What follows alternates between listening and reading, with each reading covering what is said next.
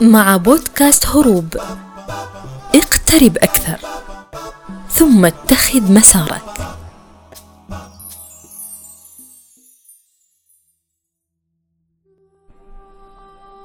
بشراهة يتلمض البعض وتسيل شلالات لعابه عندما يقف شامخا أمام الثلاجة. وهو واثق أنه قادر على مسح ما فيها عن بكرة أبيها قبل أن يرتد طرفه إليه. وتذوب إرادته أمام مائده الطعام ويفقد حاسة السمع والاتصال بالعالم الخارجي. وتتكتل جميع أفكاره ومخططاته ضمن إطار هذه المائدة. ولا يفكر خارجها قيد أنملة حتى يجهز عليها. فبعد أن ندك المعدة بما لذ وطاب من الأطعمة نصبح أكثر سخاء بقطع الوعود والعهود على أنفسنا بأنها ستكون الأخيرة بسبب امتلاء المعدة حتى التخمة وذلك بإجراء حمية صحية. ولكن ما إن يشعر البعض بالجوع حتى يأكل بكل ما أوتي من رغبة وقوة ضاربا بوعوده عرض الحائط. وبعد أن ينتهي من هذه المعركة يرمق ساحه المعركة مستشعرا بالذنب على ما اقترفت يداه والتهم فمه ويتملكه الندم مستسلما للنوم بعد التخمة إذ لا سبيل له إلا إلى الفراش ليزيد الطين بالله. فبمجرد بدء عملية الهضم بشكل تدريجي تبدأ عملية التراخي والانسحاب من الوعود. بادعاء منح أنفسنا فرصة ثانية نكون فيها أكثر استعدادا لذلك. وهكذا نظل نمني النفس بالتسويف المستمر وكأن شيئا لم يكن. وفي كل مرة نظن أننا سنكون أكثر حزما وتصميما ولكن المحاولة تفشل عند أول رائحة طعام تغزو حاسة الشم لدينا. ما هكذا تؤكل الكتف؟ فدوافع الهجوم على الطعام متعددة والغاية واحدة. فهناك دافع الجوع ودافع الحاجة والغاية إرضاء النفس البشرية. تلك النفس التي يصعب إرضاؤها وكبح جموحها. إن لم يكن هناك إرادة وعزيمة حقيقية نحو ذلك. لا يخلو أمر الهجوم على الطعام من مسألة الهروب بالذات والنأي بها عن معالجة مشكلاتها. فذاك الشخص قد يهرب عن محيطه عندما يتناول الطعام ليشعر بشيء من عدم التوازن وفقدان التركيز. هذا بالإضافة للجانب الفكري الآخر حيث يضع نفسه في مربع ضيق ومحدود دون أن يشغل نفسه بأي أمر آخر قد يؤرق ذهنه.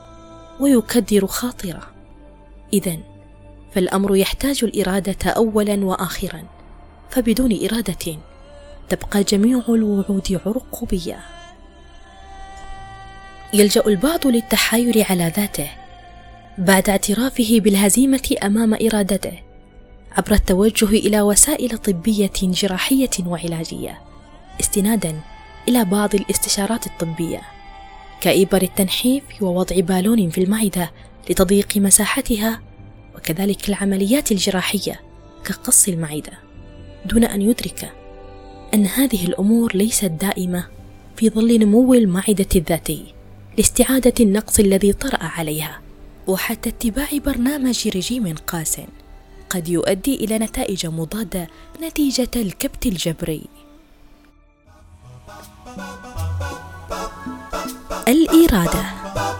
ملاذ للنفس عن جموحها. قبل كل شيء ينبغي علينا امتلاك زمام أنفسنا والقدرة على التحكم بها للانقياد خلفها.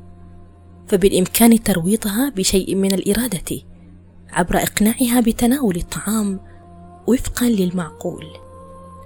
وبمزاولة رياضات بسيطة والمداومة عليها فهي خير مخلص من السموم والآفات الصحية إضافة لمنح الجسد لياقة بدنية عالية ونضارة وحيوية. والإرادة تقتضي من الإنسان منهجا مختلفا عما اعتاده سابقا من خلال تغيير سلوكياته اليومية والسير على خارطة جديدة من نمط الحياة. حتى لا يجد صعوبة في التعايش مع نبذ سلوك ما.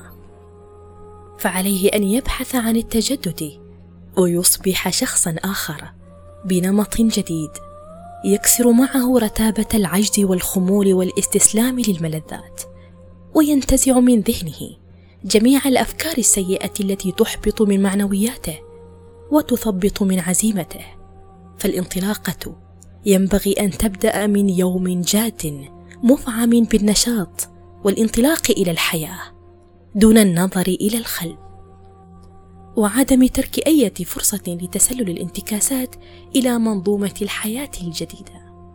من يمتلك شيئا من الإرادة يستطيع أن يخلق طقوسه الخاصة في المنزل لمساعدته على تحقيق غايته.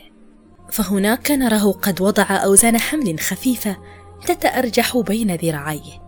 حتى يظن أنه أصبح بطلا اولمبيا برفع الأثقال. فيتباهى بعضلات زنده الخجوله أمام أفراد عائلته ثم يلقي الأثقال جانبا كمن تغلب عليها لينتقل بحركات رياضية يتحدى بها وزنه لينتقل إلى اللعب قليلا بالكرة محاولا أرجحتها مرات عديدة على مشط قدمه. ليظهر مدى احترافيته ولياقته البدنية إلا أن الكرة تسقط من أول نقرة بقدمه. ينهمك في اللعب بكرته مستذكرا أيام طفولته ومرحه حينما لا يبعده عن الكرة إلا الإرهاق والارتماء في حضرة النوم. يهرول متثاقلا إلى دراجته الهوائية متخيلا أنه في مضمار سباق فيسرع قليلا ليصطدم بحفرة صغيرة وينقلب عن دراجته راسا على عقب حتى يسقط مستلقيا على ظهره. لا يستسلم فينفض عنه غبار الهزيمة ويتابع إلى الجولة الأخرى لمتابعة برنامج رياضي عبر شاشة التلفاز.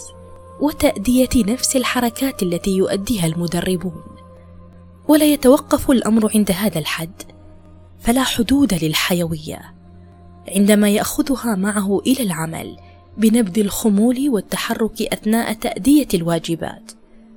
وتعمد الطريق الطويلة وصعود الدرج عوضا عن المصعد. وكل ما من شأنه أن يجدد الثقة بنفسه.